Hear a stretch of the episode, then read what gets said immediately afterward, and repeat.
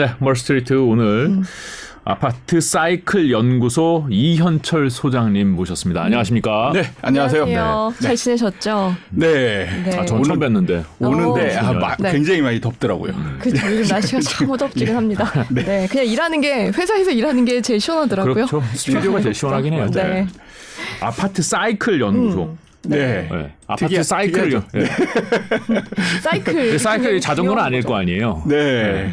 이제 그 우리가 그 아, 썰- 경기 경기 예, 배울 때이 네. 경기 순환 사이클 네, 그렇죠. 예, 네, 네. 네. 예, 부동산이 터졌어요. 그 사이클대로 움직인다 네. 이런 예, 거예요. 아파트 사이클을 연구하신다. 네, 맞습니다. 네. 저번에 말씀해 주셨던 부분이랑 네. 어, 이제 조금 시간이 지났잖아요, 몇 달. 네. 그 뒤에 지금 와서 보면 그 사이클이 조금 맞긴 합니다. 지금 떨어지는 그 지표가 굉장히 뚜렷해서 아니 네. 저를 비롯해서 처음 뵙는 네. 분들도 아, 있을 그렇죠. 테니까 지금 네. 사이클이 그래서 어디에 와 있어요? 우리 지금은 어, 상승장을 멈추고 네. 예, 정체기에 돌입을 했고요. 네. 음. 정체기. 정체기인데 지금 이제 하바, 하락으로 가는 정체기 음. 거의 마지막 쪽에 있습니다. 아, 마지막인가요? 네. 그러면은 이제 아파트 사이클도 일반적인 경제 사이클과 비슷하게 네. 상승했다가 정체했다가 하락했다가 네. 다시 정체했다가 다시 상승하는 이렇게 이렇게 네, 간다는 네, 거죠. 음. 맞습니다. 그, 그 계속 반복하고 있는 중이에요. 그래서 그렇군요. 폭락하기 전이다. 네. 포- 아, 폭락하기 직전이다. 예. 어, 어, 이게 폭락, 폭락이라는 폭락은 아니에요. 하락, 하락. 네. 아, 하락에 제가 단어를 선택을 잘못한 것 같습니다. 네. 어, 이게 그러면은 아파트 사이클이 그렇게 움직이는 동의는 뭘까요? 그냥 경제 전체적인 순환과 같이 간다 이렇게 말씀하시는 아니요, 거예요? 아니요. 다릅니다. 그래서 연구가 필요한 거죠. 아, 그래요? 네. 네. 그 말씀을 좀 해주시죠. 네. 그러니까 전에 저도 이제 공부하기 시작할 때 네. 사이클이 기존에는 사이클 이론 하면은 뭐 10년 주기 네. 예, 설이라든지 아니면 경기와 세계 경기와 같이 간다 이런 얘기들이 굉장히 많았었거든요. 네. 저도 이제 그 이론을 받아들인 사람 중에 한 사람이죠. 음. 그래서 시장에서 일을 하면서 어 이제 사이클이나 이런 상황 분위기를 하는데 나중에 보니까 이 상황하고 다른 거예요. 네. 우리가 알고 있던 이론하고 네. 에, 그 현재 상황하고 다른 거예요. 그리고 음. 사람들의 움직임도 완전히 다르더라고요. 그렇죠. 이론대로 시장이 잘 안 굴러가죠. 네네. 그래서 이제 어 연구를 본격적으로 이제 현장에 있으면서 연구를 하기 시작했어요. 그리고 네. 특히 이제 그 시장 참여자들 네. 사실 수요와 공급의 직접적인 예, 원인이 되는 게 사람이잖아요. 그렇죠. 래서 사람들의 심리 분석을 하고 음. 네. 예, 그다음에 이제 이 심리에 어떤 요인들이 에, 영향을 크게 주는지. 네. 예, 그래서 제가 이제 1차 요인이라고 해서 추세를 바꿀 수 있는 요인이 있고요. 네. 이거는 다른 어떤 요인들이 닥쳐도 이 요인이 다 이겨내요. 음. 네. 그게 뭔가요? 그게 바로 이제 4요소인데 네. 첫 번째가 이제 그 사람들의 대중심리라고 해서 한번 모이면 네. 심리가 한번 모이면 모든 걸 다 이겨냅니다. 아, 그 심리가, 심리가 중요하다. 제일 중요하다. 매수자와 그렇죠. 매도자의 심리가. 그 다음에 이제 심리가 모여서 한 방향으로 가잖아요. 네. 그럼 예를 들어서 상승을 상승을 어, 어, 하고 있어요. 네.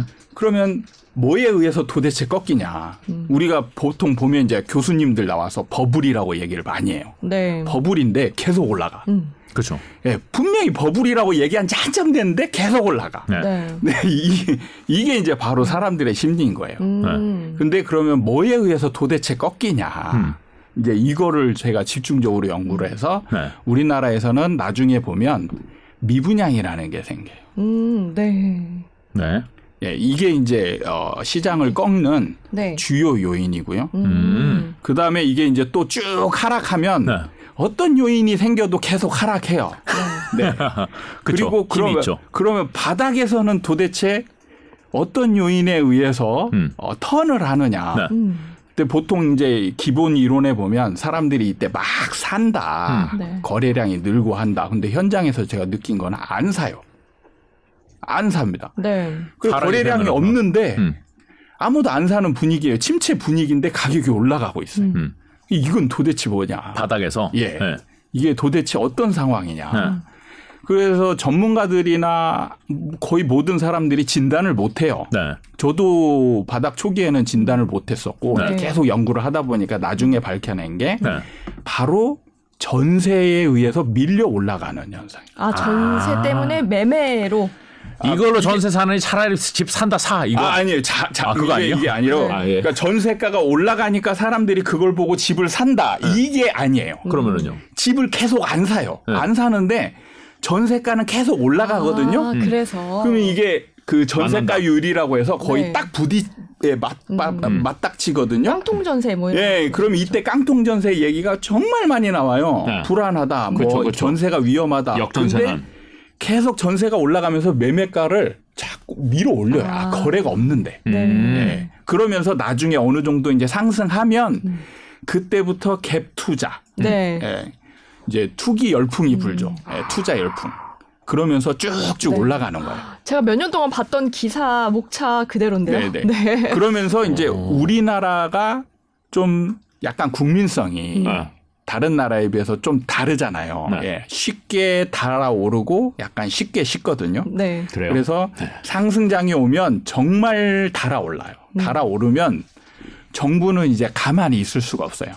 그렇죠. 이걸 막아야 되잖아요. 온갖 대책을 다 예, 내놓죠. 그러면 다른 나라에 비해서 정말 심할 정도로 정책을 많이 쏟아내야 돼요. 네. 예, 이게 이제 예, 나중에 어느 정도 어, 효과를 내는 음. 이 사요소입니다. 음, 그러면 어, 심리에 의해서 네. 올랐다가 미분양이 쌓이고 그러면서 떨어지고. 네. 그러면서 전세가율이 올라가면은 다시, 다시 바닥을 다지고 올라가는. 거기서 네, 네. 올라가면서 정책은 계속 쏟아져 나온다. 네네. 어. 그렇다면 제가 네. 궁금한 거는 네. 어, 소장님이 보시기에 예. 지금 현재 매수자와 이 매도자의 심리는 어디에 있을까인데요. 지금은 네. 각기 다른 방향을 보고 있어요. 그래요. 예. 항상 그렇죠, 근데. 아, 근데 그렇지 네. 않아요. 상승장에서는 네. 방향이 같아집니다. 음. 그러니까 어 뭐냐면 매도자들은 오를 것 같아서 호가를 올리잖아요. 네. 매물을 걷어들이고 매수자들이 쫓아가서 사요. 그렇죠. 오를 더 오를 것 같으니까. 예, 그러니까 방향이 같은 거예요. 음. 그 쫓아가서 사니까 이제 신고가 터지고 막 폭등이 이 생기는 거거든요. 네, 네. 지금은 매도자들, 집을 가진 사람들은 아직도 상승에 대한 기대치가 굉장히 많이 남아 있어요. 음. 그렇죠. 아직도 남아 있어요. 네. 가끔 금매 나오는 거 말고는 아직 맞아요. 버티죠. 예, 버티고 맞아요. 있습니다. 근데 매수자들은 이제 예, 이제 상승을 포기했어요. 그렇죠. 그래서 이제 예, 하락을 바라보고 있어요. 그래서 지금은 정체기일 수밖에 없는 게 음. 각기 다른 방향을 보고 있기 때문에 이런 상황이 되면 거래량이 확 줄어버려요. 그러니까 지금 일각에서는 거래량이 주는 게 음. 대출을 못 받으니까 살 수가 없어서 못 산다. 네, 사고 싶은 네. 사람은 있는데 네. 돈이 없어서 못 산다. 이렇게 생각하는 사람들도 있거든요. 그것도 맞아요. 왜냐하면 그게 상승장을 막기 위해서 네. 정부가 그 전에 규제를 막 내놨잖아요. 그렇죠. 네. 그렇죠. 근데 이게 맞는 말이기도 하고 틀린 말이기도 한 게 상승장에서는 규제로 대출 규제로 그렇게 대출을 막았는데 음. 사람들이 온갖 편법을 다 써가지고 사요. 네. 그러니까 법인도 심지어는 만들고 뭐. P2P라고 해서 개인 금융까지 이제. 예, 개인 금융, 음. 금융까지 해가지고 예, 집을 샀단 말이에요. 네. 근데 지금은 이제 어느 정도 이제 정체기에 돌입하고 하락이 이 기운이 이제 넘쳐나고 있으니까 네. 대출 규제가 조금 더 이제 사람들한테 현실적이 되는 거죠. 음. 그래서 이제 더 안 사게 되는 거예요. 아, 땡길라 그러면 또 온갖 땡기, 땡길 수 있는 방법이 있지만 그건 이제는 안 쓴다. 그렇죠. 지금은 예를 들면 이거잖아요. 정부에서 최근에 예, 지금 생애 최초 주택자한테는 네. 80% 풀어줬어요. 네. 80%. 근데 아무도 안 사잖아요. 아 그래요? 예. 80% 대출 받아서 집 사라. 근데 그 사람들이 집을 안 사고 있어요, 지금. LTV 예. 말씀하시는 거죠. 네. 그러니까 뭐냐면 대출 규제 때문에 이 막혀가지고 못 사는 건 아니다라는 거죠. 근데 이게 안 사고 있는데 그거를 에, 좀 도와주는 에, 역할을 좀 수행하고 있는 상황인 거죠. 그 지금 상황에서는 어. 못 사는 것보다 안 사는 상황이고 그 매수자들은 조금이라도 싸게 살려고 하고 매도자들은 놓지 않으려고 하는데 조금 네. 지나면 네. 급매물이 나올 것 같아요. 네. 그죠? 네. 그렇게 되면 가격은 하- 더 하락하는 선으로 가지 않을까 네. 예측이 되는데. 사실은 원칙으로 보면 네. 원칙으로 보면 어, 이렇게 힘싸움이 벌어지잖아요. 그럼 누가 이기냐면 외부 요인이 없잖아요. 네. 집주인이 이겨요. 아 그래요? 네. 버티는 오. 사람이 이겨요. 근데 꼭 집을 팔아야 하는 사람도 나오지 않나요? 그게 이제 급매물로 네. 나오잖아요. 네. 그럼 좀 지나면 이 급매물도 이제 소진돼서 아, 그러니까 일시적 일가 왜냐하면 지금 사는 사람이 없잖아요. 네. 그럼 급한 사람은 사실 지금 일시적 일가구 이주택 정도나 뭐 이런 사람들이란 말이에요. 그럼 그런 사람들이 급매물로 다 팔고 나면 이제 일시적 일가구 이주택은 생기는 사람이 없는 거예요. 그쵸, 네. 그쵸. 예, 그러니까 이제 급하게 뭐 굳이 팔아야 될 사람이 나중에 되면 음. 없어져요. 그치, 양쪽 다 뭐 사실. 네, 그래서 또 버틸 수. 있어요. 네. 이거를 못 버티게 만드는 게 바로 미분양인 거예요. 아. 그러니까 우리나라 그 매매 시장이라고 하죠. 매매 시장이 네. 두 개로 나눠져 있어요.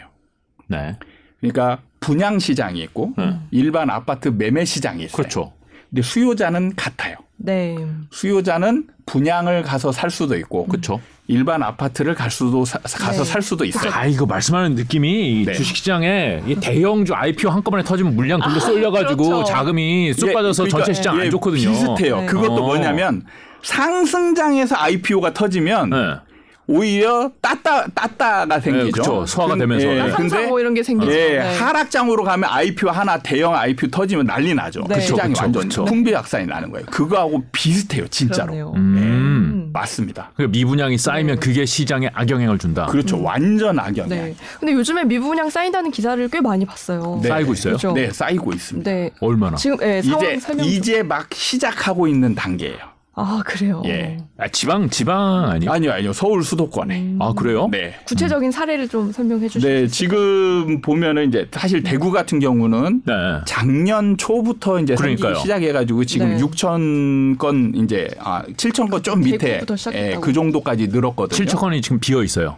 아, 아, 아, 건설은 안 했으니까. 그죠. 예, 네. 지금 팔고 있는 네. 중이죠. 안 분양이 안 팔린 게. 안 네. 팔린 게 7천 세대 정도 되는 거고. 네, 네. 근데 이제 많은 사람들이 있어요. 대구도 음. 그때 그 전까지는 또 계속 올랐잖아요. 네. 처음에 미분양이 좀 생겼을 때, 네. 야 이거는 뭐 세 발의 피 아무것도 아니야. 왜냐면 뭐 한 100개, 100, 뭐이 네, 네. 정도. 네. 옛날에 그 대구도 미분양 많을 때 2만 개 이- 이상이 있었거든요. 네.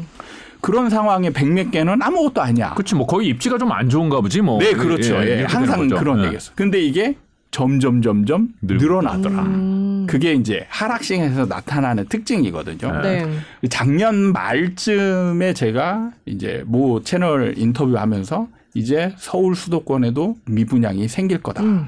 이렇게 얘기를 했어요. 네. 그때 당시만 해도 미분양이 거의 이제 새로 생기는 미분양이 없던 음. 상황이었거든요. 근데 네. 진짜 말하자마자 얼마 안 지나서 어 이제 송도에 미분양이 생겼고 네, 맞아요. 그 기사 네. 봤습니다. 네. 그다음에 이제 다른 경기도 지역도 미분양이 생겼고 네. 심지어는 서울에도 강북 지역에 미분양이 있어요? 생겼어요. 음. 아 그래요? 그리고 지금은 심지어 강- 할인 분양도 하고 있어요. 할인 분양이요. 네. 물론 싸게 이, 이거는 약간 특이한 케이스긴 해요. 네. 네. 여기 할인 분양하는 현장은 네. 아니 그냥 어. 실명으로 얘기해 주세요. 네. 네네. 아 제가 이름이 지금 갑자기 생각이 안 아, 나요. 네. 네. 동네라도. 예, 그 수유빌 칸 수유 칸타빌인가 아마 네. 마- 맞을 거예요. 네. 거기가 그 후분양을 했어요. 네. 어, 그러니까 다 짓고 분양. 어, 예, 어. 다 짓고 나서 분양을 하는데 이제 후분양을 한 목적이 분양가를 최고로 받기 위해서죠. 네. 그렇죠, 그렇죠. 근데 이제 분양을 하는 시점에 이제 꺾인 거예요 시장이 아. 꺾이니까 사람들이 이 높은 분양가를 네. 분양을 안 받는 거예요. 그렇겠네요. 예, 안 받으니까 어, 원래는 사실 이렇게 안 받으면 건설사는 좀 버티 예, 열심히 분양하다가 좀 지나야 할인 분양을 하는데 여기는 좀 특이하게 바로 할인 분양을 시작을 했어요. 네. 자금 사정이 안 좋았나 보죠. 네, 뭐 그럴 수도 그럴 수도 있고요. 여러 가지 음. 예, 특이한 사정이. 어쨌든 지금 서울에도 미분양이 지금 생겼고 지금 네. 조금씩 조금씩 조금씩 늘어나고 있는 규모가 어느. 정도 돼요? 서울에. 아? 많지는 않습니다. 서울 같은 경우는 네. 지금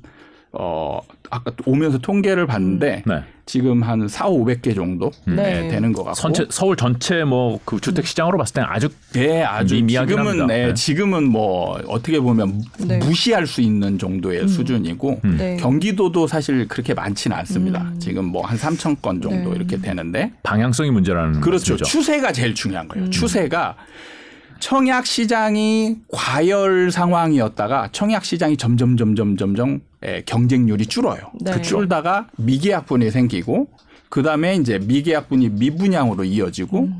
그다음에 미분양이 누적이 돼요. 네. 그러다가 미 누적되는 게 이제 적체 수준으로 이제 이어지는 거죠. 음. 그래서 지금은 예, 미분양이 생기는 시점이 이 하락장하고 맞물려 있잖아요. 네. 네.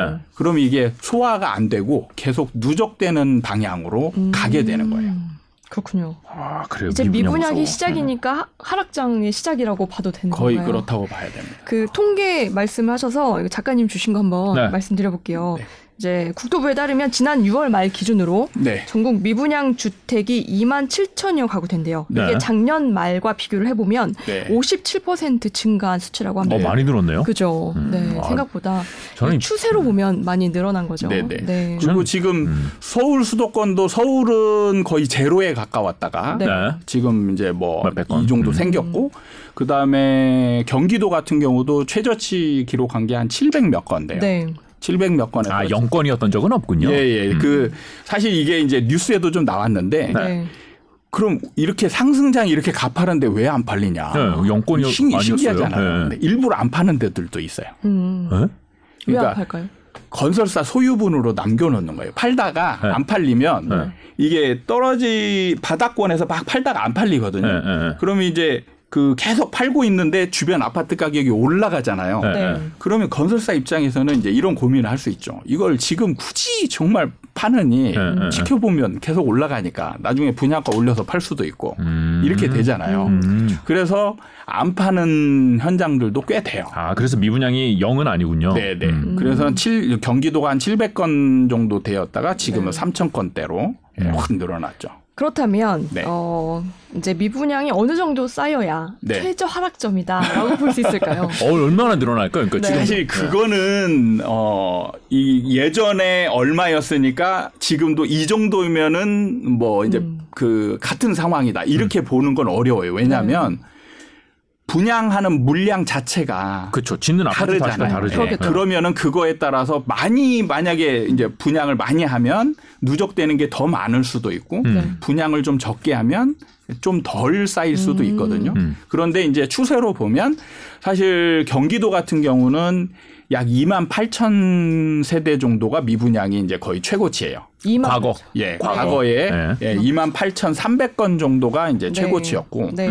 그 다음에 서울 같은 경우는 4천 건이 약간 넘어요. 서울은 4천 건. 네, 서울은 상대적으로 미분양이 음. 좀 적게 생겨요. 네. 왜냐하면 이제 주로 재개발 재건축 위주로 분양이 되잖아요. 네. 그렇죠. 그러다 보니까 어, 경기도에 비해, 비해 서 아. 분양 물량 자체가 좀 작아요. 그쵸. 이미 살고 있는 조합원들이 많으니까. 네네. 그렇죠. 네. 그리고 이제 저는 이게 좀 정부 탓도 있다라고 생각하는 게 음. 어, 분양가 상한제가 어, 영향이 크거든요. 네. 음. 그러니까 분양가 상한제가 적용이 된 거는 싸잖아요. 그렇죠. 네. 로또가 되거든요. 그렇죠. 그래서 로또가 되는 거는 다 사잖아요. 그렇죠. 아무리 하락장이라도 사죠. 네. 네. 그러니까 이 차이가 뭐냐면 서울에서는 분양가 상한제 적용이 안 된 분양이 많지 네. 않아요. 음, 그렇죠. 대개 대부분 재개발 재건축 위주로 가잖아요. 음. 근데 분양가 상한제는 재개발 재건축을 위축시키기 위해서 만든 규제예요. 네, 그렇죠. 음. 대부분 분상제에 걸린다는 말씀이죠. 네. 서울에. 그래서 네. 어, 서울 지역은 분상제가 적용된 일반 분양분이 더 많기 때문에 이런 것이 예, 미분양이 나오려면 시간이 조금 더 지나야 돼요. 진짜 침체가 돼야겠죠. 네, 네. 그렇겠네요. 근데 이제 경기도 같은 경우는 신도시라든지 뭐 음. 일부 그냥 분, 분상제. 적용 네. 안된 현장들이 꽤 많이 나오는 네. 거예요. 음. 그러기 때문에 이제 미분양이 날 확률이 음. 훨씬 더 많아지는 거예요. 아, 그러네요. 이 네. 미분양 추세가 어떻게 여기서 근데 좀 이제 늘었잖아요, 지금까지. 네. 서울도 몇백 건, 뭐 경기도 몇천 건. 네. 다시 줄어들 가능성은 없어요? 거의 없습니다. 음. 아, 그래요? 네. 아니, 이렇게 뭐 시장이라는 게 이렇게 네, 한 네. 방향으로 쭉 가, 그냥 가나요? 이게 그 사람들이 네. 예, 사람들이 이제 그 시장에 대해서 반응하는 게 네. 일단은 지금 어 일반 시장이 폭등을 했잖아요. 네. 그러면 이제 사실 분양가들도 분양가 상한제 적용돼서 아예 로또 나오는 거 말고는 음. 분양가들이 다 비싸게 나오거든요. 음. 음. 그러면은 자 이때에 일반 시장이 이제 꺾이고 있어요. 네. 그럼 얘가 상대적으로 옛날에는 얘가 상대적으로 좀 싸기 때문에 더 많이 샀는데 이제는 상대적으로 이제 더 비싼 물건이 되는 음. 거예요. 음. 그리고 어 이게 이제 미분양이 생기잖아요. 그러면은 사람들이 어떤 생각을 하냐면 전에는 이제 상승장 막바지에는 이런 현상이 있어요. 청약을 청약을 그 선당 후곰 자세로 청약을 막 넣어요. 네. 먼저 네, 뭐요? 되고 나중에 고민한다. 아, 너무 전문 용어. 선당 후곰이 뭐냐면 아, 선당. 후곰. 아, 그러니까 후곰. 먼저 당첨되고 네. 고민은 나중에 아, 하자. 네. 이거예요. 왜냐하면 네. 그 전에 계속 청약이 떨어지거든요. 그렇죠. 되기가 어렵죠. 떨어지니까 여기서 고민은 고민이 의미 없는 행동이 돼요. 어, 일단 넣어. 예, 그래가지고 당첨도 안. 되는데 어. 고민해봤자 입지 분석 고민 뭐 이거 아무 소용이 없는 거죠. 일단 넣고 보는 거예요. 음, 음. 그럼 당첨되고 나면 네. 그때 고민해도 늦지 않아. 네. 해서 넣는데 딱 당첨이 돼. 돼, 돼요. 네. 근데 자기가 예상했던 건 이 자기 점수는 당첨이 안 되는 점수인 거예요. 네. 근데 덜컥 되면 기분 좋을 것 같죠. 아니요, 안 좋을 것 같아요. 절대 안 좋아요. 아, 그러네. 불안해집니다. 네. 어, 왜 내가 됐지? 그렇죠. 네. 이거 아, 불안해지면서. 아, 이해돼요. 이해돼요. 네. 어. 그러면서 이제 그 계약 포기자들이 누가 되냐면 사실 아파트에는 여러 가지 위치의 집이 있단 말이에요. 네. 뭐 소위 말하는 RR도 있고, 예. 아, 너무 전문 용어가 많이 나와요. 로얄동, 로얄동, 로얄 호실. 아, 예. 네. 그걸 이제 랄랄이라고 아, 하는데 네. 이런 거는 대부분 다 분양을 받아요. 어려운 에, 막 하락하더라도 네. 이런 거는 분양을 받고 예, 유지를 해요. 음. 근데 이제 포기하는 사람들이 누구냐? 2층, 네. 3층, 그렇지. 뒷동, 예, 그늘진데. 아, 예, 그러니까 소위 말하는 인기 없어가지고 야 이건 가격 올라가겠어? 이런 느낌이 나는 물건들은 거의 다 포기를 해요. 아, 아, 그러네요. 근데 포기하게 되면 그 분위기를 보고 애매한 위치 3, 4층 음. 이런 사람도 덩달아 그 분위기에 이제 휩쓸리는 거예요. 왜냐하면 2층은 다 포기했대. 예, 어. 나- 우리 아이, 3층 그거 괜찮을까? 같이 같이 어. 불안해지는 거예요. 옛날에는 이런 현상이 없었는데 보니까 포기한단 말이에요. 음. 그러니까 포기하는 분위기야. 그러니까 예, 사람들이 자꾸 그 분위기로 이제 휩쓸리는 거예요. 음. 그러면서 미분양이 생기고 그 다음 현장들은 이제 청약 경쟁률이 확 떨어져요. 네. 그러네요. 왜냐 고민을 이제 음. 미계약분이 나왔으니까 네. 당첨된 사람이 포기하면 음. 청약 기회를 날리잖아요. 그렇죠. 그 아까워서 어떻게 해요? 그러니까요. 예, 그러니까 당첨 내가 좀 서- 점수가 괜찮은데 당첨될 것 같다. 네. 아예 안 넣어요. 아, 아, 이거 백날 통계로 뭐 분석해봐야 이 얘기로 들으니까 훨씬 이해가 가네. 사람들의 네. 심리가. 예. 어. 그러니까 이 사람들의 심리가 굉장히 구체적이고, 네. 예, 그 뭐라 그럴까 추세를 다 따라가는 음. 네. 그리고 여기에 변수가 거의 없어요. 아, 원래 사람이라는 게 속마음을 모르는 게 사람 속이잖아요. 네. 근데 시장이 과열과 극단적 침체 상황이 되면 음. 제가 예외적인 사람을 한 분도 못 봤습니다. 아, 그렇군요.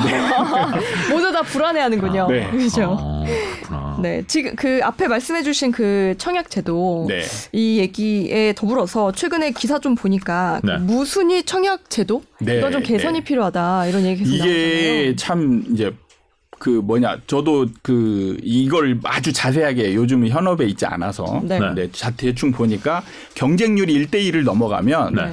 무순위 청약을 청약 그 과정을 계속 겪어야 된대요. 음. 근데 설명을 좀 해주세요. 그게 네. 뭐- 예, 그러니까 뭐냐면 네. 이제 줍줍이 나왔어요. 네. 그럼 청약을 받을 거 아니에요. 음. 그러면은 만약에 10개가 나왔는데 10명 이상이 들어온 거예요. 네. 그럼 1대 1이 넘잖아요. 네. 그렇죠. 그런데 들어와서 음. 당첨된 사람들이 또 계약을 안 해요. 아, 네.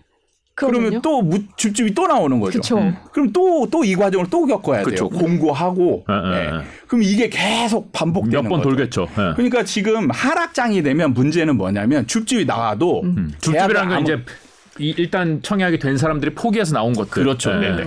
이 줍줍이 나오면 이 이제 하락 추세에 있을 때는 거의 계약을 안 한다라고 봐야 돼요. 네. 그러니까. 예, 건설사 입장에서는 야 이건 해봤자 계약이 안 될 게 뻔한데 음. 이 과정을 계속 겪으면 문제가 뭐냐면 이 청약을 과정을 겪으면 홍보를 이 분양에서는 이제 마케팅 방법이 두 가지가 나눠져 있어요. 청약이 있고 이제 청약으로 안 된 미분양이 생기면 일종의 이제 조직 분양이라서 때 분양이라는 뭐요? 네. 아 너무 전문 용어가 많은데요. 예, 네. 때 분양이라는 이제 네. 전문 분양 상담사들이 들어가게 돼요. 아, 그렇죠. 저한테 전화 오고 막 이런 거 말씀하시는 그렇죠. 건가요? 네. 아. 모르는 번호로 전화 오고. 제가 이제 사실 현업에서 이제 그 일을 했던 사람이에요. 네. 근데 아 현장 얘기 좋습니다. 네. 근데 이 건설사 입장에서는 빨리 이제 털어야겠죠. 전문 분양 상담사 조직을 받고 싶은데 네. 못 받는 거예요. 아. 그럼 시간만 그냥 허비가 되는 거죠. 계속. 아, 백날 이거 공고 내고 또 해봐야 또 미분양 나올 텐데 네, 네. 빨리 넘어가야 되는데. 네. 그래서 나중에 하락장이 좀 심해지면요. 네. 깜깜이 분양이라는 게 나와요. 아. 그건 또 뭐예요? 네. 어, 새로운 거 저는 전혀 모르는 세계입니다. 깜깜이 분양은 네. 뭐냐면 원래 이제 청약을 할 때 그 청약 공고를 내거든요. 근데 네. 청약 공고를 낼 때 일간지에다가 음. 먼저 이렇게 공고를 내게 돼 있어요. 그렇죠. 네. 그러면 사람들이 이제 공고를 보고 청약 이제 일정을 잡고 계획을 잡고 이제 청약에 들어오잖아요. 네. 네. 그럼 깜깜이는 뭐냐? 일간지에다가 공고를 내는데 네. 아무도 모르는 일간지에다 내는 거예요. 네, 아무도 안저 시골에 잘 있는 일간지. 예. 네. 지역지. 예. 예, 거기다 내면은 사람들이 모르잖아요. 모르죠. 그럼 청약을 아무도 안 들어와요. 네. 그러면 이 나머지 순서 과정을 생략할 수가 있어요. 아. 일종의 우리 그 미분양을 일부러 유도하는 거군요. 그렇죠. 그러네요. 관공서에서 보면 입찰을 하잖아요. 네. 근데 입찰이 안 되면 수의계약 하잖아요. 네. 그럼 약간 일부러 만들어 가지고 입찰을 그냥 무산시키고 수의계약으로 넘어가는 수의 경우가 계약으로 있거든요. 유도를 하는 거죠. 연휴 전에 막 내고. 네. 어. 그런 식으로 해서 이제 깜깜이 분양이라는 네. 거예요. 왜냐하면 어차피 청약으로 안될 거 조직이 들어가면 음. 막 길거리에다 현수 막 붙이고 음. 그다음에 블로그 막 블로그 쓰- 글 쓰고 네. 유튜브로 또 막 광고하고 막 네. 이렇게 해서 팔려요 그러면? 네, 팔립니다. 아. 그럼 여기서 궁금한 거는 소장님 이제 그 일은 안 하시잖아요. 네. 그렇게 나한테 어 그 뭐 포스터를 보거나 네. 아니면 뭐 플랜카드를 보고 네. 나한테 아니면 전화가 와서 네. 하는 그런 홍보나 분양은 네. 내가 해도 들어가도 괜찮은 걸까 이걸 고민하시는 분들이 있거든요. 아, 예, 예, 예. 객관적으로 네. 말씀해 주실 수 있을까요? 하락장에선 들어가면 안 돼요. 안 돼요. 네. 네. 그럼 지금은 그렇죠. 들어가면 안 되겠네요. 상승장에선 그런 게 거의 안 나오겠죠. 네. 상 하락장이 되면 이게 이제 미분양이 누적이 되잖아요. 네. 어. 그러면은 이때 만약에 다 팔리더라도 음. 주변의 다른 아파트 뒤늦게 분양하는 아파트에 영향을 받게 돼 있어요. 그렇구나. 그러면 그쵸. 얘가 프리미엄이 붙을 가능성은 거의 제로에 가까워요. 오히려 이제 마이너스 그러니까 네. 분양가보다 밑으로 떨어지는 상황이 발생할 수 있어요. 음. 그러면은 사실 현명한 사람이라면 네. 분양가에 받는 것보다 더 떨어진 걸 사는 게 더 낫잖아요. 그렇죠. 예. 그렇기 때문에 하락 추세에서는 제가 가능하면 음. 집을 안 사는 게 좋다. 아, 그렇구나. 네. 하락 추세에서는 신규 분양은 음. 더 위험할 것 같다는 생각이 드는 게 네네. 예전에 그 어디 일산 쪽이었나요? 그 네, 두산 두산 두산에 두산 위브더 제니스 그게 엄청 오랫동안 해서 어. 그룹 전체를 흔들어 버렸잖아요. 그다음에 이제 김현미 장관이 살았던 네. 하이파크 시티. 그러니까 되게 오래 가 오래 가잖아요. 그런 것들이. 그게 재작년인가에 다 팔렸습니다. 와. 아 그래요. 예. 결국 다 팔리긴 다 팔렸군요. 예. 네. 근데 김현 그때 약간 정말 특수한 상황이었는데 네. 김현미 장관께서 우리 집 아파트 5억이다. 아, 진짜 이 한마디로 끝났어요. 아, 요새 5억짜리가 있어 예, 이러면서. 전국에서 전국에서 전화가 와가지고 네. 예, 빗발치듯이 계약이 이루어졌습니다. 아 진짜로요? 네. 제가 그 아파트에 살고 있었습니다. 아, 정말. 아 거기 사셨어요? 거기서 월세로 살고 있었는데 음. 와. 예, 그때 진짜 그 김현미 장관님이 이제 그 얘기 하기 전에 네. 제가 살던 아파트에 빈집이 네. 빈집이 라인에 한 라인이 쫙 불 꺼진 밤에 가면 불이 쫙 꺼져 있어요. 네. 그러니까 그게 한 10년 이상 빈집으로 있는 거예요. 그러니까 이 네. 미분양이 한 번 가면 그렇게 간다니까요. 네. 그러니까 네. 팔려고 정말 노력하는데 사람들은 관심 받기에요. 음. 굳이 얘를 살 필요가 없어요. 음, 음, 다른 거 막 사면 올라가는데 음, 얘는 안 올라가거든요. 음, 그치. 안 올라가니까 예, 그 입주민들은 부동산한테 막 뭐라고 해요. 가두리 한다고. 아. 음. 예.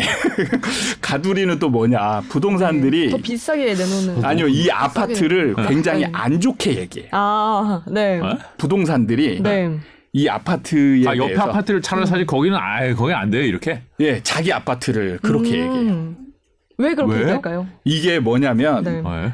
네. 부동산의 심리상 음. 네. 예를 들어서 사러 왔어요. 네. 이 사람이 지금 사러 왔는데 이제 막 적극적으로 홍보해서 샀어요. 네. 입주를 할 거 아니에요. 네. 네. 그러면 내 고객이 되는 거죠. 네. 그럼 계속 마주쳐야 되잖아요. 네. 근데 집값 떨어졌어요. 네. 그럼 저한테 뭐라고 할까요? 부동산한테.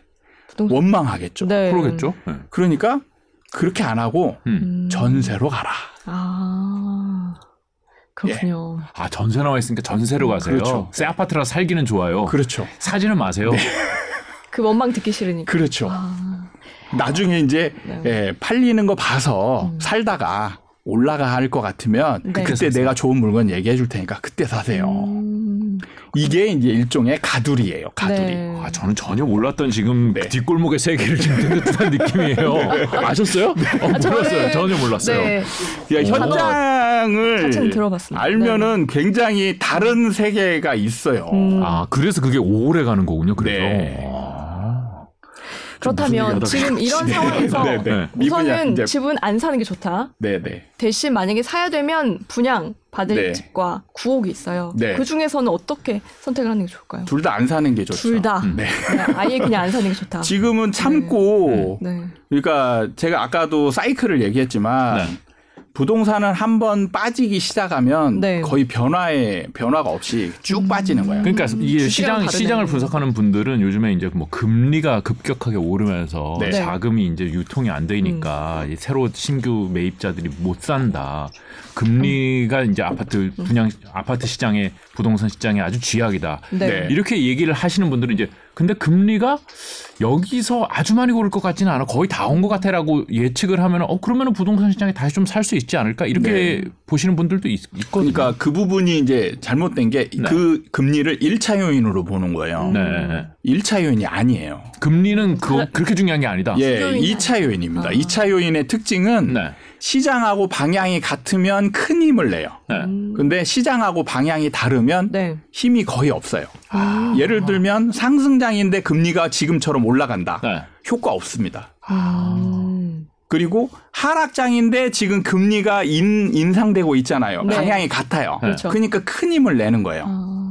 아. 근데 여기서 만약에 금리가 이제 나중에 내년쯤이면 또 인하된다라는 얘기도 나오잖아요. 네, 네, 네. 네. 내년쯤에 인하돼도 효과 없어요. 음, 이미 불붙었기 이미 때문에 이제 예, 이미 네. 하락장으로 가기 때문에 때문에. 그걸 뒤집지를 못한다. 네, 네. 아. 그러니까 그거를 지금 이제 증명하는 게 금리가 1차 요인이면 음. 금리는 우리나라 전국에 미치는 영향이거든요. 그쵸. 그러면은 금리 때문에 에, 집값이 떨어진다. 네. 그럼 전국이 다 떨어져야 되거든요. 그렇겠죠. 근데 지금 강원도랑 전북 지역은 불장이에요. 네. 아, 아직 그래요? 네. 왜 강원도와 뭔일 있어요? 전북은 강원도에 무슨 일이 있어요? 아니, 무슨 일이 있는 게 아니라 그 도시의 자체 사이클은 오르는 아직 이제 오르는 아, 이게 타이밍인 도시별로 거예요. 다르군요. 네, 다릅니다. 음. 어. 대구는 먼저 하락을 시작해서 지금 한참 이제 네. 하락 뭐 거의 중반 가까이 간 상황이고 네. 다 도시별로 사이클의 그 기간이 달라요. 음. 아, 지금 말씀하신 거는 그러면은 이제 하락이라는 거는 이제 서울 수도권에 대한 말씀이신 아, 예, 맞습니다. 네. 다른 데는 또 다른 사이클이 있을 수 맞습니다. 있다. 지방은 달라요. 음. 아, 다른 다른 지역은 좀 어떻게 보십니까? 어, 이제 이제 5대 광역시 같은 경우는 서울과 약간의 시차를 두고 비슷한 움직임을 거렸거든요. 네. 네. 그래서 이제 어 대구가 먼저 움직였고 그렇죠. 대구는 먼저 움직였고 나머지 이제 부산 뭐 대전 어, 네, 그쵸. 뭐 이런 음. 그런 데들은 이제 어 같이 비슷하게 네. 이제 세종도 지금 떨어지고 예, 있죠. 하락할 가능성이 있고 음. 네.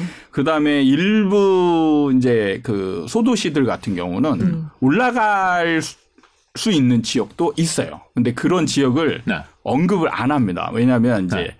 이런 얘기 듣고 가서 살까봐. 예, 살 수도 있어요. 네. 지금은 좀 추종자들이 많아져가지고 아, 소장님 아, 네. 소장님을 많아서. 분들. 네, 네, 네. 근데 댓글만 봐도 네. 많아진 네, 뭐, 뭐것 있나요? 같더라고요. 아, 소장님 나오셨다고 잘 아. 맞추신다고 이런 얘기 많이 해주셨고요. 네. 네, 그리고 그래서 이제 좀 약간 그 지역의 사이클을 조금 더 변화시킬 수 있는 요인이 있으면 제가 좀 음. 배제하려고 노력하고 아. 있습니다. 그럼 지역마다 일단 다르다. 네. 하지만 5대 광역시는 서울 수도권과 비슷하게 네, 하는 것 네. 같다. 음, 음, 네. 그래요.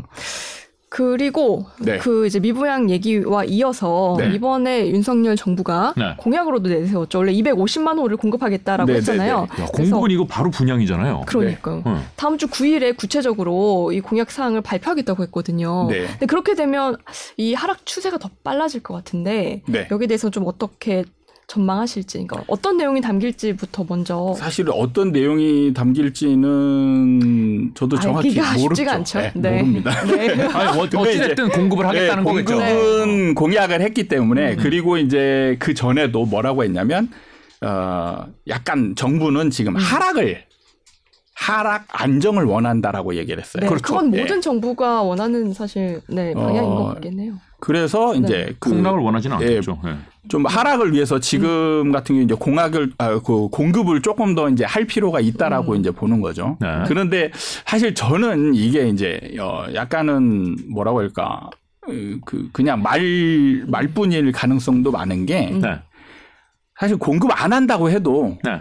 그냥 저절로 분양하는 숫자는 있어요. 네. 원래 있습니다. 아 정부가 주도적으로 하지 대규모 않아도. 공급을 하지 않아도 네네. 건설사들이 알아서 하는 네네. 기본 물량이 있다. 그게 보통 1년에 30만에서 40만 가구 정도 돼요. 음, 그럼 전- 5년 동안 치면 네. 40만 가구 치면 5년이면 200만, 200만 가구예요. 네. 않네요. 그러니까 예, 정부가 조금 노력해서 추가할 수 있는 게 50만. 50만, 가구 정도인 거예요. 이게 지금 정부가 발표할 그 대책 안에 네. 250만 호 안에 민간 다 포함 되어 있는 거죠. 200만 호가 포함이 돼 있는 거거든요. 그럼요. 그걸 포함 안 하고 추가로 한다면 우리나라는 일본처럼 될 수 있는 아, 거죠. 빈집이 넘쳐나는 네. 일본처럼 아. 될수 있다. 그러니까 그게 별로 그렇게 큰 임팩트가 있는 건 아닐 수도 있다. 그렇죠. 네. 어. 그러니까 정부는 이제 아무것도 안 하고 있다라는 인상을 주기는 어렵고 네. 그래서 뭔가는 하고 있다. 그리고 말은 했지만 아무, 별로 움직이지 않아도 공약을 실천하는 게 되는 음. 그런 게 바로 공급 공약이에요. 그렇다면 아 그래요? 네. 250만 호를 누구에게 분양하는지도 중요한가요?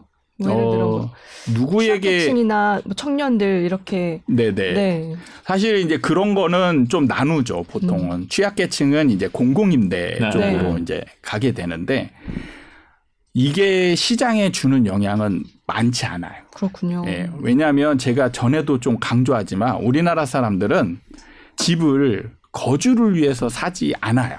음. 투자의 목적도 아? 함께 있, 다고 아, 저는 다른 세계에 온것 같아요. 그러니까 저만 이렇게 강하게 얘기합니다. 네. 예, 어. 저만. 예. 우리나라 사람들은 거의 100%가 네.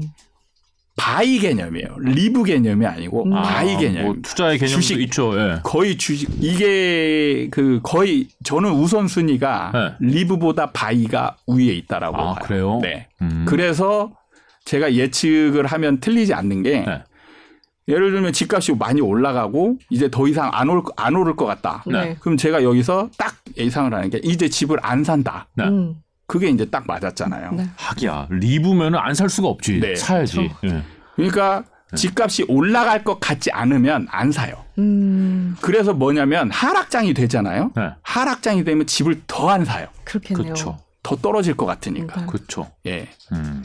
그러니까 live live 개념으로 가면 하락장이 되면 거래가 막 늘어야 되거든요. 네. 예. 그냥 아, 그치. 예. 그치. 싸게 살 수 있으니까. 예, 예. 그 네. 고가보다는 싸니까 항상 네, 그쵸, 그럼 그쵸. 나는 사가지고 편히 지내야지 이렇게 이제 생각하고 하는데. 예. 진짜 안 삽니다. 음. 진짜 안 사요. 그러니까 정작 집이 필요한 취약계층은 사실 이 상승세 하락세와 크게 관련이 없다. 그렇죠. 말씀이시죠. 그러니까 지금 같은 경우에 무주택자 있잖아요. 네. 그러면 우리는 통계치로 보면 무주택자는 일단 매수 대기 수요예요. 음. 그쵸. 근데 저는 이 사람들은 아예 빼버립니다. 수요자가 어, 아니에요. 무주택자가요? 예, 무주택자 중에 일정 비율은 네. 무주택자를 벗어난 적이 한 번도 없는 사람들이 꽤 많아요. 음. 음. 그러니까 우리나라 그, 무, 그 무주택 비율, 주택 보유 비율하고 무주택 비율을 보면 네. 무주택자가 40%대에서 움직이거든요. 네. 많아질 때는 한 48, 9%까지 올라가고 네. 떨어지면 40% 40% 정도. 네. 그다음에 이제 정말 밑으로 떨어지면 30%대 후반까지 가요. 네. 그럼 30%대 후반 밑으로 떨어진 적이 한 번도 없어요. 아. 아무리 집값이 싸지든 아무리 소득이 늘든 안 산다. 네. 30 몇 퍼센트는 네, 네, 안 네. 산다. 네. 안, 사- 못 산다. 안 사는 사람이 있고 못 사는 사람이 있습니다. 음. 안 사는 사람은 누구냐면 청약 관리자는 안 사요. 에? 청약 관리자. 그건 뭐 하는 사람이에요? 그러니까 청약 관리를 하는 거죠. 청약 가점이 중요하잖아요. 네네. 아, 아. 네, 청약 점수를 위해서. 어, 그 사람 네. 언젠가는 사겠죠. 아니요, 안 삽니다. 왜냐하면 네. 청약 가점 중에 가장 중요한 게 무주택 기간이에요. 그렇죠, 그렇죠. 무주택 15년을 해야 에, 그쵸, 그쵸. 만점이 되거든요. 네. 그럼 청약 관리하는 사람은 15년 동안 집을 사면 안 돼요. 그쵸, 안 사죠. 예. 네. 이런 사람들은 집을 안 사는 거예요. 음. 15년 후에 사겠죠. 네. 네. 그러니까 이 사람은 15년 후에도 안 사요. 왜요? 왜요? 15년 그거 하려고 차이. 15년 동안 안 산 거 아니에요? 그게 이게 그니까 네. 참 이게 현실하고 통계하고 다른 게 그거예요. 네. 청약 점수가 높으면 네, 네. 지금 같은 경우 청약을 아예 넣지도 않고 네. 집도 안 사요. 그래요? 가점이 높으니까 그 주- 경쟁 치열할 때 나는 로또 분양을 받고 싶잖아요. 네. 로또 분양이라는 게 경쟁률 치열한 거잖아요. 네. 내가 에이스를 들고 있는데 네. 굳이 여기서 그래서 청약 점수가 60점대 이상이 되는 사람들은 네. 집을 그 다음부터는 아예 안 삽니다. 그래요. 아 진짜 요긴할 때 한번 써먹을 수 있으니까. 네, 끝까지 기다리는 때를 기다리는군요. 거예요. 아, 그러네요. 네. 네. 그런 사람들이 지금 엄청 많아요. 아 그래요? 많네요. 많죠. 음. 네. 우리 청약 그 보면은 경쟁률 보면 막 그쵸, 그쵸, 맞아요. 예, 수십만 명 오고 막 난리 나잖아요. 그런 사람들이 얼마나 많겠어요. 음. 그 다음에 이제 말씀하신 대로 진짜 취약계층. 네. 예, 집값 올라가면 자금력이 딸려서 아예 못 사는, 사는 사람들도 사람들. 있어요. 네. 그 다음에 이제 예를 들어서 어, 집을 가진 것보다 돈을 더 많이 벌 수 있는 사람들. 네. 아 가끔 이제 여의도의 고액 연봉자신데 전세 살고 월세 살고 예, 하시는 그 있더라고요. 사람들은 굳이 집을 살 필요가 없는 네. 거예요. 음. 내가 부동산에 이 돈을 묶여놔서 어, 네. 더 음. 큰 손해를 볼 수 있다. 목돈을 예, 목돈을 집에다 모- 묶어놓는다는 자체가 이분들 입장에서는 손해인. 손해인 거예요. 그런 분들이 있긴 예. 해요. 예. 네. 그래서 이런 예, 이런. 분들을 쭉 통틀어 보면 음. 전체 인구의 30%대 중후반까지 가는. 거예요. 그 항상 30%대 중후반은 안 사는 계층이다. 그렇죠. 시장의 매매 시장의 참여자는 아니다. 네네. 네. 음. 근데 이 30% 안에 그 취약계층이 들어가니까 그렇죠. 사실 뭐 이번 이분들은 네, 시장에. 미치는 영향이 거의 없어요. 아. 그래서 이분들한테는 이제 공공 임대 주택이나 이런 음. 것들을 하고 막 네. 해도 예, 예. 그건 임대 시장이니까. 예, 예. 뭐 음. 크게 영향이 없는 거예요. 네 음. 그렇군요. 그래요. 그 네. 일단 그 지금 미분양이 되게 음. 중요하게 말씀을 하셨는데 이제 네. 미분양은 결국 공급 물량과 관계가 있잖아요. 네, 맞습니다. 근데 이제 내년에 공급이 음. 늘어나나요? 이제 앞으로 늘어날 가능성이 굉장히 많죠. 네. 그러니까 지금 정부가 음. 이제 서울 수도권 같은 경우는 네. 사실 분상제의 영향이 굉장히 컸거든요. 네, 네. 그러니까 분상제로 재건축 재개발 시장을 묶어 놓으니까 네. 조합원들이 이제 뭐 제초안이다 뭐다 수- 그 세금은 세금대로 내고 그쵸, 그쵸. 사실 수익으로 날 수 있는 게 일반 분양인데 네. 일반 분양을 분양가 상한제로 눌러 놓으니까 수익이 어, 별로 없는 거예요. 사업성이 떨어졌죠. 그러니까 사업성이 떨어지니까 이제 어, 사업을 진행할 때 조합원들 동의가 많이 안 일어나거든요. 네. 음. 근데 이제 이번 정부 들어서는 조금 더 이제 분양가를 음. 현실화하겠다라는 이제 예, 정책을 내놨단 말이에요. 네. 근데 지금 같은 경우 이제 어 땅값도 굉장히 많이 올라갔고 네.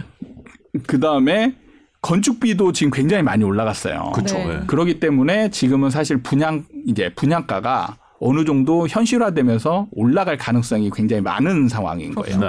그러니까 올해 말고 이제 내년부터는 아마 서울 수도권에도 로또 분양은 좀 힘든 음. 아. 예, 로또 분양이 힘든 이제 분양 물량들이 나오지 않을까. 아. 그 다음에 대표적인 게 지금 둔촌주공이 네. 분양을 해야 되잖아요. 네. 분양을 지금 안 하고 있잖아요. 네. 그러니까 그런 게 지금 원래 예정 물량에 잡혀 있다가 음. 네. 빠지고 네. 뭐 이런 식이 되는 거죠. 지금. 아, 뒤로 밀린, 예. 밀리는 거 언젠가 그러니까 나오긴 나오겠죠. 밀리면 계속 나오는 거죠. 네. 이제. 네. 지금 질문 들어온 걸 하나 네. 읽어볼게요. SH공사가 최근에 분양 원가를 공개했는데 네. 이게 집값 하락에 도움이 될 수 있다고 보시는지 물어보셨어요. 저는 전혀 도움이 안 된다라고 그래요? 예, 항상 그분한테 아니, 그분한테 직접 얘기는 하지 않았는데 네, 그렇게 말씀. 좀 많이 좀 제가 볼 때는 착각을 하고 계시는 음. 것 같아요. 이분이 이제 뭐라고 얘기하셨냐면 분야 이분이요? 이분? 그, 예, 김현동 SH 사장님 네, 네. 아, 사장님 아, 직접 저는 말씀- 댓글 다신 분이. 네, 아, 댓글 다신 분 아니고. 네네. 그 분양가 상한제로 집값을 잡을 수 있다라고 얘기를 하시거든요. 네. 근데 현실적으로 지금 집값을 못 잡았잖아요. 네. 그게 뭐냐면 일반 아파트 가격이 올라가서 분양가 상한제가 적용된 아파트가 싸잖아요. 그러면 이게 잘 팔리잖아요. 음. 그렇죠. 그러면 여기가 잘 팔리면 문제는 얘가 피가 붙어요. 네. 그렇죠. 근데 이게 이제 그 다른 상품으로 적용하면 이 말이 맞아요. 음. 이게 뭐냐면 낮은 분양가로 분양을 하면 네. 이 일반 아파트 시장 가격을 떨어뜨릴 수 있어요. 다른 네, 네. 상품은. 네. 근데 그 차이가 뭐냐면 네. 무한 공급이냐 한정된 아, 공급이냐의 그쵸. 차이예요. 물량을 풀어야죠. 그러려면. 네. 물량을 무한 공급으로 싸게 하면은 일반 시장이 죽어버려요. 근데 부동산은 무한 공급을 할 수 없는 물건이에요. 그렇죠. 그쵸. 불가능합니다. 그래서 분양가 상한제는 절대 못 잡아요. 그래요. 음. 근데 이분은 이제 잡았다라고 얘기를 해요. 음. 그게 이제 바로 세곡동 얘기거든요. 음. 세곡동에 어, 보금자리 주택으로 반값 아파트를 분양을 했는데 네. 그때 이제 그 강남 아파트 가격이 음. 뚝 떨어져요. 네. 이- 이것 때문에 이제 그랬다고 하는데 음. 문제는 그게 아니에요. 핵심이 있는데 네. 그걸 이제 간과하신 거죠. 뭐냐면 얘가 안 팔린 거예요. 그러니까 미분양이 난 거예요. 네. 아 반값 아파트인데 미분양이 났어요. 왜요? 사람들이 여기는 비싸다라고 여긴 거예요. 그러니까, 실제로 강남 사람들이 뭐라고 했냐면 저기는 강남도 아니야. 어. 왜냐하면 거기가 비싸다. 그린벨트 지역이었거든요. 아 그렇죠 네. 그렇죠. 그래서 완전히 그 뭐냐 외진데다가 이렇게 만들었어요. 지금은 이제 갖춰졌으니까 살만한 집이 되는데 음. 분양을 할 당시에는 사람들이 거기를 별로다. 네. 그래서 거긴 강남도 아닌데 그, 그 가격에 팔면 안 사지. 반응이 이거였어요. 네. 그리고 시장이 침체되어 있었기 때문에 이제 그런 반응이 나온 거예요. 음, 그러니까 음. 그 그곳만의 국지적인 문제였지 강남과 연결시키면 안 된다라는. 아니 아니요. 뜻이네요. 그때도 그러니까 네. 실제로 그게 미분양이 나면서 아. 미분양이 나면서. 가격이 떨어졌어요. 아, 결국은. 계속 이제 미분양이 어떻게 네. 되느냐가 그렇죠. 핵심인 그러니까 핵심은 뭐냐면 네. 분양 물건이 팔리느냐 안 팔리느냐의 핵심이 있는 음. 거예요. 음. 그러면은 지금 단계에서 네. 네. 지금 단계에서 분양하는 게 안 팔릴 확률이 있어야 네. 시장을 잡을 수 있는 거예요. 음. 그러면 분양가가 높은 게 안 팔릴 확률이 있냐, 낮은 게 안 팔릴 맞죠, 확률이 그게요. 높냐. 높은 게요. 당연히 잘안 팔리겠죠. 그래서 분양가 상한제가 적용이 되면 안 되는 거예요. 그렇군요. 아. 근데 이게 정말 단순하게 그냥 집을 사는 사람들 입장에서는 네. 어, 원래 저렇게 비싸게 사지 않아도 될 그 아파트를 새 아파트를 내가 네네. 너무 비싼 돈을 주고 사는 것 같다 네. 손해 보는 것 같다라는 생각이 드니까 네. 분양가 상한제는 당연히 시행돼야 된다는 생각이 들거든요. 그거는 그죠. 약간은 입장에서는. 자기 입장에서만 얘기하는 거예요. 음. 그러니까 뭐냐면 이미 로, 그런 건 로또 분양이 확정된 거거든요. 네. 그래서 나는 무조건 받고 싶어요. 네. 그걸 합리화시켜야 되잖아요. 음. 그런 겁니다. 그렇죠. 내가 뭐 이거 부동산 아니라도 뭐 자동차라 그래도 음. 천만 원에 이걸 살 수 있는 확률이 있어하고 너 5천만 원 내고 이걸 살래 하면은 당연히 천만 원에 사고 싶은 네, 마음이 좀 그렇죠. 들긴 하죠. 네. 어, 그런 심리인 네. 거잖아요, 지금. 그래서 이거는 좀 사회 문제적인 문제도 있어요. 음. 음. 그러니까 로또 분양이 저는 국민 전체가 받을 수 있다. 음. 그러면은 찬성해요. 아. 근데 항상 소수 그쵸, 일부 그쵸. 소수에 들어가잖아요. 뭐 그거 되는 사람들한테만 혜택이 되는 거죠. 약간 예를 들어서 친구가 있어 같은 네. 같은 딱 수준입니다. 근데 네. 어떤 사람은 로또 분양에 당첨되고 떨어졌어요. 그렇죠. 그럼 이 차이로 하나로 재산이 완전히 달라지는 거예요. 그렇죠. 그러네요. 댓글 한번 읽어주실래요? 네, 이- 어, 이번 정부가 다음 주 중에 250만 호 공급 발표 및 재건축 재정비 규제 완화 방안을 발표할 것이라고 하는데요. 한 번에 전국적으로 재건축이 진행되면 집값 혹은 전세가 상승 요인이 되지 않을까요? 라고 음. 근데 물어주십니다. 전제가 조금 질문의 전제가 네. 잘못되신 게 한꺼번에 재건축 재개발이 진행된다. 네.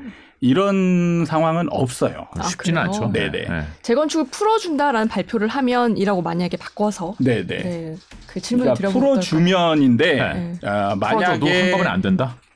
그렇죠. 이건 조합원들이 결정하는 거지 네. 정부가 해라 해서 하는 게 아니거든요. 근데 이제 사실 일부 목동 네, 이나 네. 뭐 일부 지역들은 네. 지금 정부의 방향을 보기 위해서 네. 안전진단 같은 네, 네. 절차를 사실상 자기네들이 멈추고 있는 곳들이 있어요. 네, 네, 이제 네. 눈치를 봐서 우리가 진행을 아, 하겠다. 목동이 그래요? 뭐 기사가 나왔습니다. 어. 네 그런 상황인데 살고 있는데도 몰랐어. 네. 이번에 이제 발표에 따라서 네. 안전진단 풀어주겠다. 이게 네, 빵 네. 나오면 이제 목동 주민들이 아 그럼 우리 이제 넣어야지. 네. 어, 다 같이 넣을 수 있거든요. 네. 아, 그럼 집값 안 떨어지지. 그렇게 되면 어떻게 될지. 어 약간 집을 가진 사람들은 더 버틸 힘을 가지는데 그렇죠. 문제는 그거 가지고 집이 올라가진 않아요. 아 그래요. 왜냐하면 사야 되잖아요. 네, 살 사람이 필요하죠. 예, 사야 올라가는데 네. 사실은 안전 진단이나 이런 거 가지고는 예, 지금 문제가 뭐냐면 음. 자 현실적으로 지금 살 사람을 분석을 해봐야 돼요. 살 사람을 네. 살 사람이 지금 다주택자 규제에 묶여서 살 수 있는 사람이 다주택자는 없어요. 음. 이게 지금 다 양도세 중과 취득세 중과 이런 이런 걸로 다 네, 묶여 있잖아요. 네. 그래서 다주택자는 지금 살 수가 없어요. 음. 무주택자가 살 수 있어요. 네. 근데 자 아까 제가 중요한 얘기를 했습니다. 무주택자 중에 절대 안 사는 사람이 있다고 30몇 했죠. 프로, 40%. 근데 네. 이게 무주택자 중에 비율로 치면 한 70% 되는 거 되는 거예요. 음. 그러면 지금 30% 정도가 이제 살 수 있는 무주택자거든요.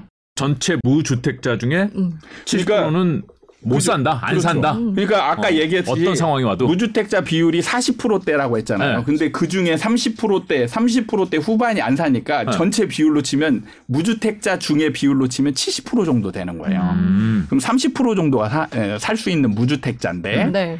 무주택자가 2020년과 20, 20, 21년 말에 네. 다 샀어요. 네. 많이 샀죠. 네, 예. 많이 웬만한 샀죠. 사람들은 다 그렇죠. 샀습니다. 네. 영끌 고 그래서 지금 남은 사람은 네. 굉장히 소수예요. 음.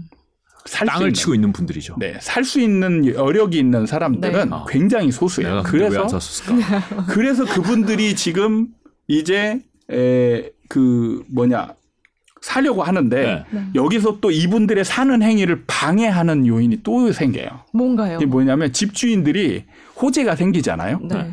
호가를 확 올려버려요. 아, 그쵸. 음. 예. 지금 최근에 용산 그 오세훈 시장이 용산 개발하겠다. 예. 그랬더니 뉴스가 뭐 나왔냐? 용산 8억이 올랐다. 네. 아, 그래요?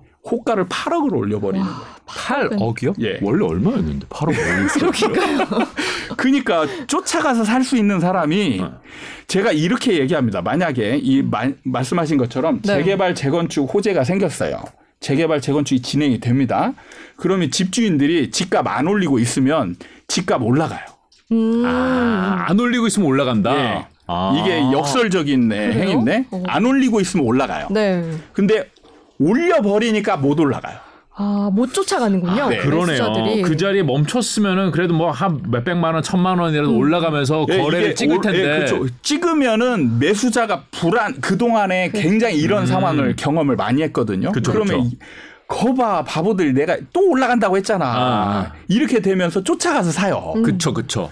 이렇게 찍히는 게 중요해요. 단계별로. 그쵸. 실거래가가 찍혀야죠. 네. 어. 실거래가가 단계별로 올라가는 계단식으로 올라가는 게 보여야 사람들이 계속 쫓아가서 사거든요. 네.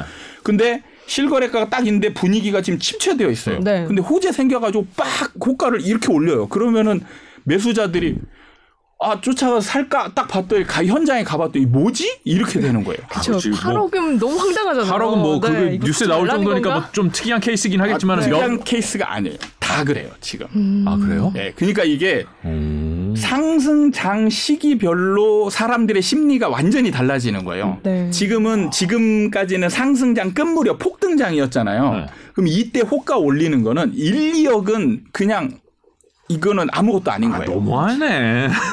그래서 사실 계약 취소도 많이 나왔었어요. 상승. 그래서 지금은 최소 올리는 금액이 네. 뭐 3, 3, 5억 뭐 5억 이상 이 정도 올리는 게 그거 안 기본이에요. 팔겠다는 마음 아닌가요? 근데 그걸 쫓아와서 샀어요 그동안. 그동안은 음. 그게 이제 경험적으로 이루어졌기 때문에 네. 사람이 만약에 내가 안 올리고 팔렸어요. 음. 지금 아마 이분은 팔고도 죽을 것 같을 거예요. 그렇죠. 아마. 그것 때문에 계속 올리는 거예요. 아, 아 진짜 혹시 이더 오를까봐. 심리 싸움이 네. 심리 싸움이 아이 대단한데요. 네. 어. 와. 그래요. 그럼 지금 이 이제 지금 이제 심리 싸움을 하는 그 네. 하락을 앞두고 있는 시기라고 보시는 거잖아요. 네, 지금은 대세 하락. 네. 뭐 통계상으로 보면은 지난 몇 주간은 조금 하락세들이 서울 경기도를 중심으로 네, 네, 네. 이제 보이고 있는 거고 이게 확대될 거라고. 네. 네. 얼마나 확, 확대될까요? 그 요, 이게 중요한 질문인데 네. 굉장히 여기서 저희가 이제 시간이 얼마 안 남았으니까 꼭 아, 필요한 그럼요. 모든 네. 분들이 듣고 싶어하는 지금 제일 많이 들어오셨을 때 아, 네. 거의 2천 명 들어오셨습니다. 아 감사합니다. 네. 집을 아직 안 구매하신 분들, 앞으로 사실 분들, 그렇지 언제 사야 되느냐? 하락장이 언제 끝나나요? 네. 언제 집을 사야 되나요? 그 바닥이 어- 언제 올까? 네, 이걸 궁금해하실 사실 것 같아요. 우리나라의 기본적인 하락장은 한 5년 정도 진행이 됩니다. 5년이요. 5년이요? 예. 5년 정도 진행이 되고 네. 또 하락장이 끝난다고 해서 바로 올라가느냐 아니에요. 이- 또 정체기가 거기도 정체기가 있나요? 좀 1, 2년 정도 있어요. 네. 그래서 사자마자 올라가는 시간과 네. 이제 그 바닥에서 사는 시기는 조금 달라요. 음. 그래서 바닥에서 사고자 한다라면 네. 네. 어, 한 2028년 정도. 28년. 네. 네. 23년부터 본격적인 네, 하락기가 네, 시작된다고 그렇죠. 보시면요. 아, 그럼 길게 보셔야 되는 게 이제 네. 뭐 저희가 저같이 이제 가정을 꾸리고 뭐 애 키우고 이러면서 야 우리 학- 우리 학교 졸업할 때인데 뭐 이런 이런 거잖아요. 아니면 이제 이제 깐난하게 나와도 야 우리 아이 초등학교 갈 때인데 이런 거 계획하면서 집을 네, 사야 된다는 네, 네. 거잖아요. 그러네요. 아, 그리고 이제. 본격적으로 사자마자 올라가는 시점은 한 30년 정도. 2030년 네. 아 찍어 주셨습니다. 은, 은퇴해야 돼. 아 그렇게 길게 보시나요? 이게 왜 그렇게 길게? 이게 네. 그 이제 미분양이 누적되는 추, 수- 추세와 네. 그다음에 이제 그 이게 꼭지점이 하락의 바닥은 아니거든요. 네. 이제 점차 이제 빠져야 네. 되는데 자, 진짜 미분양은 제가 팔아봐서 아는데 네. 정말 안 팔려요.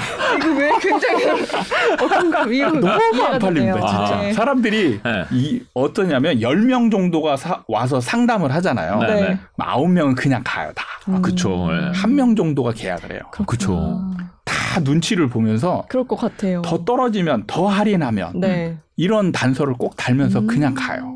음 그러면은 이 그 아까 쉽지가 않다. 아까 말씀하시는 게 가기가. 이제 전세가율이 올라가 전세하고 매매하고 붙어야지 바닥을 다지고 올라올 수 있다라고 맞습니다. 말씀을 하신 네, 거잖아요. 네, 이번에 이게 이제 과거에도 이제 역전세나 뭐 깡통전세 이게 굉장히 큰 뉴스였는데 이번에도 그렇게 갈 수 있다라고 보시는 거예요. 그렇죠. 사실은 어떻게 보면 깡통 전세가 기회인 거예요. 음. 근데 언론에서는 이거를 굉장히 사회 문제죠, 네, 사회 문제. 문제로 네. 만- 만들거든요. 맞아요. 맞아요. 아니 왜냐면 전세 전세금 받아야 되는데 못 받으니까 네, 네. 네. 살 생각이 없는데 될 그런 근데 경우가 이게 있으니까. 이제 집값은 이게 만약에 진짜 깡통 전세가 문제가 되려면 네. 어떤 상황이 되냐면 전세 매매가 이렇게 툭 떨어져 가지고 음. 전세가 이제 밑으로 이렇게 빠지는 그래서 전세가와 매매가가 동시에 같이 빠지는 상황이 벌어져야 이제 이게 위험한 네. 상황이 되거든요. 네, 네. 이런 상황은 잘 안 일어나요. 음. 아, 전세가는 버틴다. 네. 네. 어. 자, 그러면 그러니까 하락이 오래 되면 음. 이 나중에 보면 전세 수요가 굉장히 많이 늘어나요. 그러니까 그렇겠죠. 집을, 집을 안 사지, 안 사지. 버티고 있는 거겠죠. 살기는 살아야. 팔고 어. 임차인으로 전화를 전환 계속하고 임차인들은 임차인 수요 가- 계속하고 네. 투자자들은 또 투자를 안 하니까 음. 전세 공급이 늘어나지 그쵸, 그쵸. 않잖아요. 어. 그러니까 나중에 되면 전세 임대차 시장 수요 공급이 음. 완전히 어긋나게 돼 있어요. 아, 그렇게까지 갈 가능성이 높다. 네. 그래서 이제 전세가가 쭉 올라가고 얘가 내려오다가 얘 근처에서 이제 하락을 멈춰버리는 거예요. 음, 그렇군요.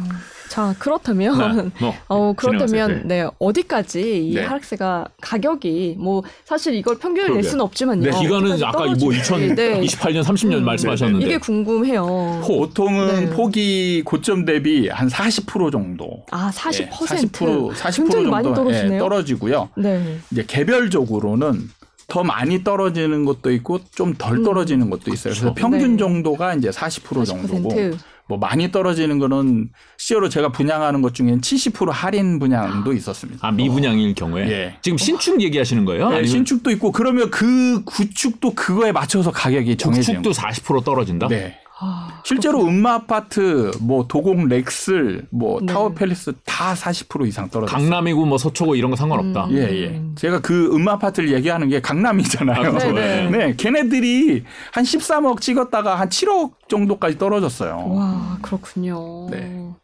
생각보다 갭이 큽니다. 아, 네. 총알 준비해서 좀 떨어지면은 내년 초에 한번 이렇게 집 마련해야겠다 이런 생각을 섣부르게 하면은 진짜로. 된통당할 수 네, 있다는 거군요. 그분들이 보통 제가 현장에서 그 보면은 네. 약간 선진입한 분들, 굉장히 빨리 선진입한 분들이 다시 2년 뒤에 다시 던져요. 네. 아, 잘못 샀다. 예. 그렇군요. 내가 몇 억 그냥 손해 보고 여기서 더 네. 떨어지기 전 던져야겠다. 네, 네. 아, 그러네요. 아. 그런 집- 사람들을 굉장히 많이 봤습니다. 소장님 그러면 집을 이미 갖고 계신 분들은 네. 이거를 그냥 계속 쭉 2030년까지 보유하는 게 나을까요? 네. 아니면 파는 게 나을까요? 이게 참 어려운 질문인데 그러니까요. 팔면 주식 같으면 주식 같으면 지금 당장 팔아라 이렇게 얘기를 하겠어요. 그쵸, 근데 그쵸. 문제는 부동산이 안 팔려요. 네. 그쵸 지금은 또잘안안 팔립니다. 안 팔릴 때 파는 방법은 뭐냐? 음. 가격을 금매로 금매로. 내놔야 돼요. 음, 지금 그쵸. 근데 지금 금매 수준이 어느 정도냐면 보통 한 1, 2억 이상 낮춰야 돼요. 오 그래요. 아, 네. 몇 천만 원 가지고는 안 팔려요. 몇 천만 원 가지고는 이게 집이라는 게 네. 이제 그 부동산 이론 중에 음. 보면 일물 일가의 법칙이라는 게 있어요. 어, 예. 네. 모든 이런 핸드폰 이런 거는 네. 다 동일하잖아요. 네. 누가 가지고 있던. 그래서 얘는 표준 가격이라는 게 있어요. 근데 네. 집은 위치별로 가격이 똑같은 아파트 만약에 우리 옆 옆호실 음. 다르죠, 다르죠. 그 저기는 똑같아요. 위치 뭐 안에 구조랑 이런 거는 다 똑같은데 위치가 다르기 때문에 다르죠. 얘네들은 가격이 달라요. 네. 그럴 수 있죠. 맞아. 네. 층마다 다르. 그래서 몇 천만 원 낮은 거는요. 네. 사람들이 구별을 못 해요. 얘가 싸다라는 인식을 잘 못 해요. 음. 맞아요. 이게 상대적으로 비싼 건지 싼지 감이 잘 안 옵니다. 예. 네. 그래서 이럴 때 사람들이 급매라고 느낄 수 있는 수준이 지금 같은 아. 경우는 이제 오르는 폭도 굉장히 컸잖아요. 네. 그럼 떨어지는 폭도 커야 급매라고 음. 생각을 하는 거예요. 그렇군요. 그래서 지금 같은 경우 급매는 네. 적어도 1, 2억 정도 급매로 팔아야 되는데 지금 말씀하신 건 이제 서울 정도의 가격 기준을 말씀하시는 그렇죠. 거죠. 네네. 네. 음. 그러면은 이럴 때 이렇게 지금 당장 이렇게 팔 수 있는 사람이 있을까 네. 현실적으로. 팔- 예, 손 그래서 제가 이제 이런 예, 집을 가진 사람한테 팔아라라고 얘기하기에는 너무 현실적으로 이제 이분한테 예, 너무 이제 큰 고통을 주는 거죠. 그렇죠. 떨려서 장- 못 팔아요. 네. 그러니까 장기적으로 고통이 올 거는 아- 이제 맞는데 음. 네. 그럼 지금 이거를 벗어나기 위해서 금매로 던져야 되느냐의 문제랑 또 비교를 해보면 네. 사실 저라도 아마 제가 이 상황이어도 결정하기 힘들 거예요. 음, 그렇군요. 아이고. 부동산은 진짜 신중해야 되는 게 이렇게 맞아요. 사이클이 크기도 크지만은 한번 음. 오래 가기도 하지만은 한 번 사면은 팔기도 어렵고 네. 한번 네. 사기도 어렵고 네네. 맞아요. 정말 신중해야 되는데 지금이 아마 대부분의 시청자 여러분도 느끼겠지만 어쩌면은 변곡점일 것 음. 같다라는 느낌을 이제 뭐 확신을 가지고 계신 분들도 있고 저처럼 네, 이제 네. 그런가 이런 이런 분들도 계시고 그렇기 때문에 더 네. 신중할 수밖에 없는 네, 것 같아요. 맞습니다. 그래요. 아이고, 뭐 네. 시간이 지금 음. 어 2천 명 넘었다. 우와, 그런가요? 네. 아, 뭐 부동산 시장이 오르거나 내리거나 네. 저희는 저 실시간 조회수 잘 나오면 이게 되나요? 저 조회하시는 분들이 많으면 저희는, 저희는 행복합니다. 네. 갑자기 빵 터졌습니다. 아, 저희가 오늘 조회수가 별로 네. 안 좋은 상황에서 시작했는데 그러게요. 처음에 뭐, 나서 네. 갑자기 급격하게 올라서 공접자가 별로 없다고 네. 오늘 좀 힘 좀 내주세요라고 그러게요. 부탁을 드렸는데 이렇게 많은 분들이. 도와주셔서 너무 감사합니다. 네. 마무리할까요? 네, 많이 그러시죠. 들어왔는데. 2천 명이라고 지금 비웃으시는 네. 것 같은데. 네. 네. 아, 오늘 이제 부동산 아, 아파트 사이클 연구소 이현철 소장님하고 이 음. 네. 음. 부동산 시장 얘기 들어봤고 미분양이 중요하다는 거는 다시 한번 좀 예, 생각을 잘 해볼 필요가 있을 것 같습니다. 말씀 오늘 여기까지만 듣겠습니다. 고맙습니다. 네. 감사합니다. 자, 저희 어, 월스트리트 오늘 여기서 네. 마무리하겠습니다. 저희가 이제 SBS 뉴스 채널을 통해서도 나가고 월스트리트 채널에서도 같은 컨텐츠를 음. 그렇죠. 편집 가공해서 서비스를 하고 있는데 네. 여러분 월스트리트 채널 특히 좀 많이 도와주십시오. 네. SBS 뉴스 채널은 구독자도 이미 상당히 있는 수준이고 어, 여러분들 아마 다 구독하고 계실 것 같긴 하지만 네. 월스트리트 채널도 꼭 구독, 그렇죠. 알람, 좋아요 예, 네. 눌러주시기 바랍니다. 오늘 여기서 마치겠습니다. 고맙습니다. 감사합니다.